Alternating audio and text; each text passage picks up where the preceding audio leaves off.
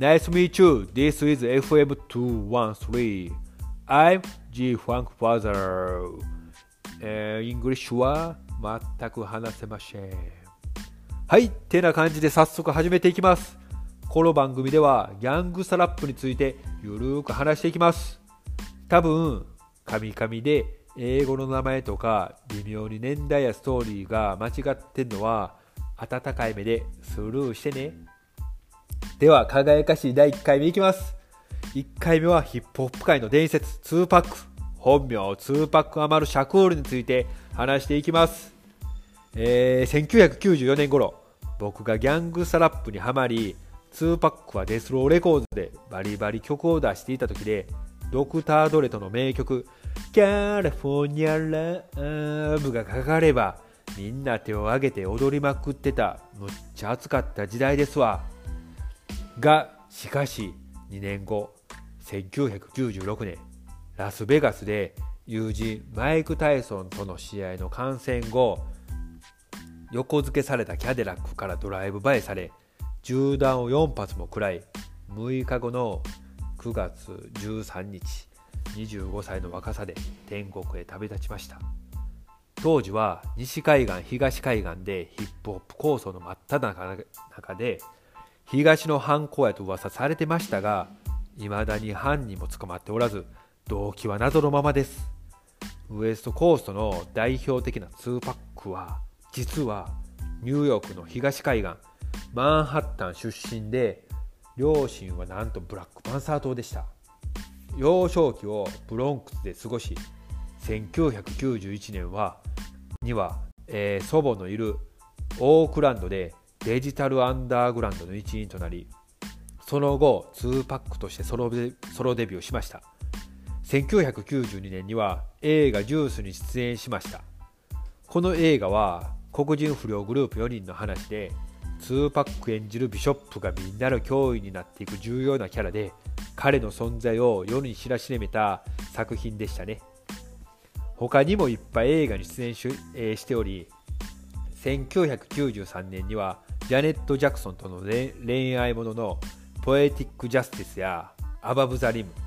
そして役を立つが決め台詞のグリッドロックやギャングシティなどなどいっぱい出演しました。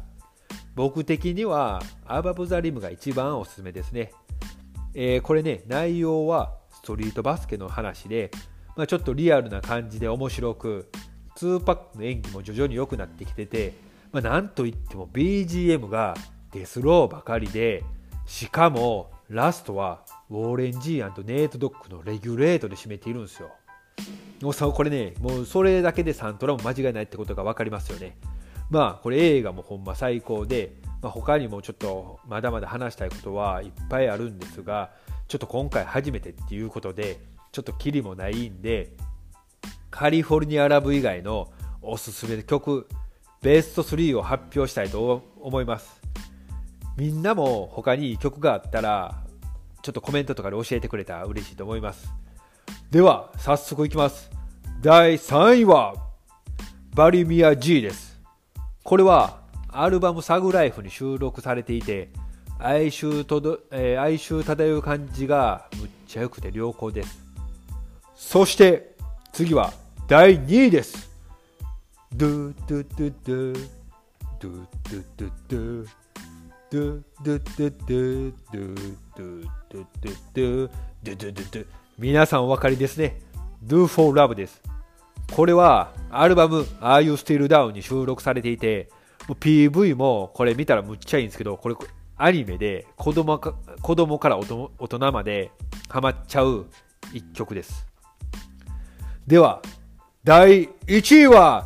ドル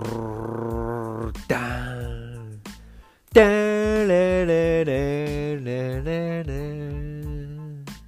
ラタビア・ニガーです。これは、アルバム、All Eyes on Me に収録されており、悲しくなるようなメロディーを2パックのラップが見事にはまり、僕何百回も聴いているんですが、飽きない一曲です。ちょっとぶっちゃけ無理やり3曲に絞りましたが、他にもええ曲いっぱいあるんで、また機会があれば紹介していきます。